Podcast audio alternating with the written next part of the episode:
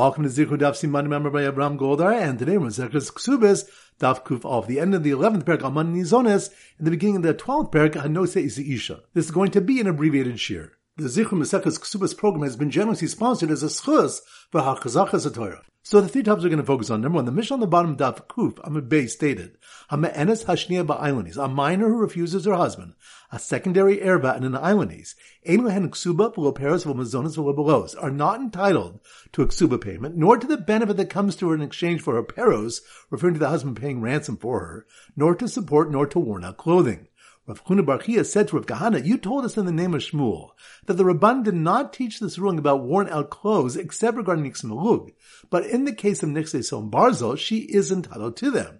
Rav Papa asked regarding which of the three women did Rav Kahana state as ruling.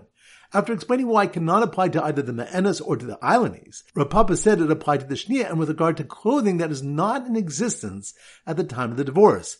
Since it was an illicit marriage, the Rabban fined her by denying her that which she should have been able to claim from his property, referring to compensation for the Muluk property, and they fined him by requiring him to pay for what he should have been able to keep from her property, referring to compensation for the Nixis on Barzel clothing. Point number two, the Mishnah had stated, Ein Ksuba, they are not entitled to a Ksuba payment. Shmuel said, Loshtanu el mana masaim avo tosefes yeshahen. The Rabban taught this only with regard to the mana or the 200 zuz that are the basic here for the ksuba, but the tosefes ksuba, these women are entitled to it.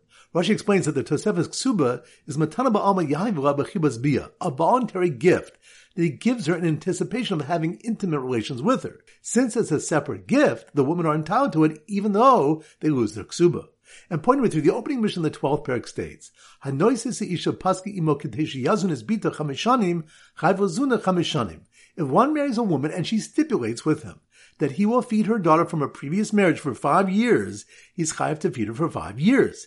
If he divorces the woman after she marries another man and makes the same stipulation with him, the first husband is still chayiv to feed the girl for five years.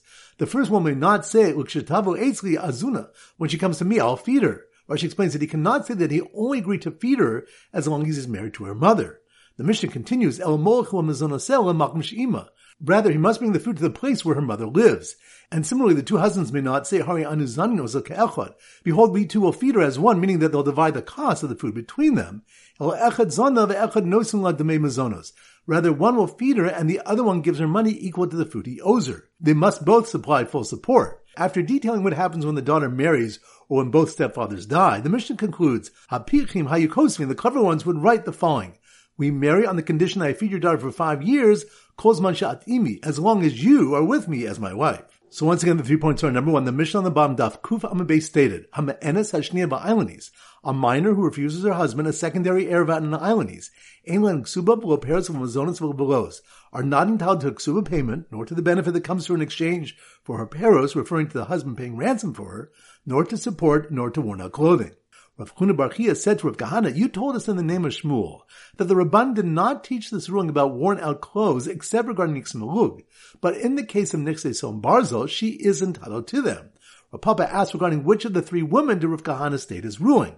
After explaining why it cannot apply to either the Me'enas or to the Islandese, Rav Papa said it applied to the Shnia and with regard to clothing that is not in existence at the time of the divorce. Since it was an illicit marriage, the Rabban fined her by denying her that which she should have been able to claim from his property, referring to compensation for the Muluk property, and they fined him by requiring him to pay for what he should have been able to keep from her property, referring to compensation for the Nixis on Barzel clothing.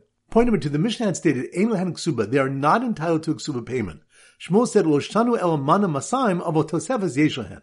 The Rabban taught this only with regard to the mana or the 200 zuz that are the basic here for the ksuba, but the tosefes ksuba, these women are entitled to it. Rashi explains that the Tosefes Ksuba is Matana Ba'alma Yahivra B'chibas Bia, a voluntary gift that he gives her in anticipation of having intimate relations with her. Since it's a separate gift, the women are entitled to it even though they lose their Ksuba.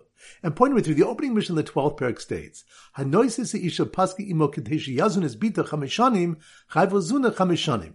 If one marries a woman and she stipulates with him that he will feed her daughter from a previous marriage for five years, he's chayiv to feed her for five years.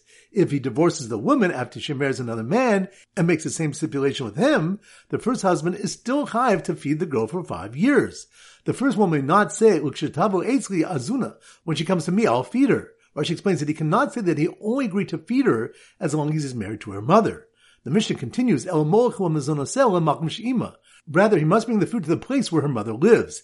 And similarly, the two husbands may not say, Hari Behold, we two will feed her as one, meaning that they'll divide the cost of the food between them. Rather, one will feed her and the other one gives her money equal to the food he owes her. They must both supply full support. After detailing what happens when the daughter marries or when both stepfathers die, the Mishnah concludes, Hapichim hayukosvin, the clever ones would write the following. We marry on the condition that I feed your daughter for five years, kozman imi, as long as you are with me as my wife. Alright, so now we got our Simmer Daf Kuf and this sim was suggested to us by Kobe Melkin, who suggested that Kuf is a bird caller going caw caw.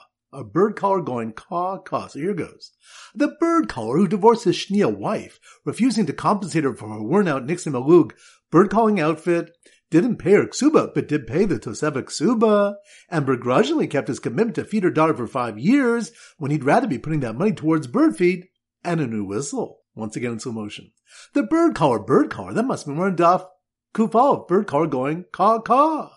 The bird caller divorced his wife, refusing to compensate her for her worn out Nixie Malug bird calling outfit, which reminds us the Mishnah of the of Kufa Amabay stated Hama Enes Hashnia Ba'alanis are not entitled to Ksuba payment, nor to the benefit that comes through in exchange for a peros, referring to the husband paying ransom for her, nor to support, and nor to worn out clothing. Rav Huna bar Chiya said to Rav Kahana, you told us in the name of Shmuel that the Rabban did not teach this ruling about worn out clothes except regarding Nixim Alug, but in the case of Nixim Barzo, she is entitled to them.